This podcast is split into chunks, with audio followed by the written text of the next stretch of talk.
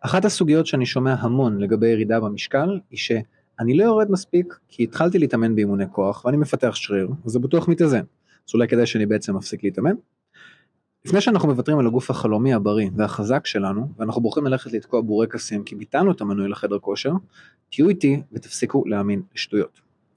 שמי עידן וקסר ואני יועץ תזונה, מאמן כושר וסטודנט לפיזיותרפיה והמטרה של הפודקאסט הזה היא להנגיש לכם ולכם את הידע והניסיון שלי בעולם הכושר והתזונה בפרקים ממוקדים של 5 דקות. תכנים שאצג בפניכם מבוססים אך ורק על מחקר או מתוך הדוגמאות האמיתיות שאני שומע מהלקוחות שלי גם על חיי האישיים. אז בואו נתחיל את הפרק של היום. ונתחיל קודם כל מלדבר על ההבדל בין מסת שריר למסת שומן בגוף.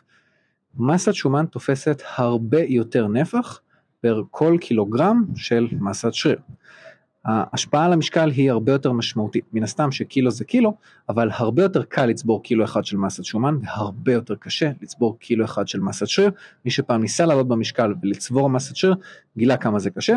מצד שני סופש אחד נחמד ושווה באילת לגמרי סוגר לכם את הפינה ועליתם את הקילו של הזה של השומן מאוד בקלות. מסת שריר הרבה יותר יעילה בוויסות חום הגוף שלנו והיא צרכנית אנרגיה הרבה יותר טובה לגוף. למה היא אומרת טובה על צרכנית אנרגיה? כי ככל שיש לנו יותר שריר בגוף אנחנו מנצלים יותר טוב את האנרגיה שיש לנו בגוף וגם שורפים יותר ולכן אנחנו יכולים גם באיזשהו מקום להכניס יותר קלוריות עוד פעם לא בצורה מאוד משמעותית אבל חד משמעית יעילות אנרגטית הרבה יותר טובה למסת השריר שלנו. הדבר השני הוא היתרון הבריאותי של מסת שריר. כל המחקרים, ואני חוזר, כל המחקרים באופן די גורף, מצביעים על יתרונות בריאותיים מאוד מאוד משמעותיים לזה שיש לנו יותר מסת שריר בגוף. בין אם זה ברמה המטבולית, בין אם זה ברמה של מניעת מחלות, בין אם זה בתחושה כללית הרבה יותר טובה. עכשיו בואו נדבר שנייה על מה שנכנסתם פה לפרק, וזה למה זה הגיוני שאת קצת תקועה למרות שאת בעצם שומרת על איזשהו גירעון קלורי ומשתדלת לרדת במשקל. זה הגיוני שאנחנו נפתח מסת שריר, וזה הגיוני שזה אולי קצת עלול לתקוע אותנו במשקל, אם אנחנו בעיקר מתחילים ורק עכשיו נכנסים לחדר כושר, אז האפקט הוא יותר משמעותי, אבל זה לא לאורך זמן. צריך לדעת אם אני סתם תקוע במשקל, או באמת מפתח שריר, אנחנו צריכים לבדוק את זה לאורך כמה שבועות. כלומר, לא שבוע אחד שבו אנחנו תקועים וגם לא שבועיים. אחרי חודש אנחנו די בוודאות נוכל לדעת אם אנחנו באמת מפתחים שריר, כל עוד אנחנו באמת מתאמנים חזק ומשקיעים בלהכניס חלבון, וגם בלעשות את זה כמו שצריך ובעצימות מספקת ובנפח מספק.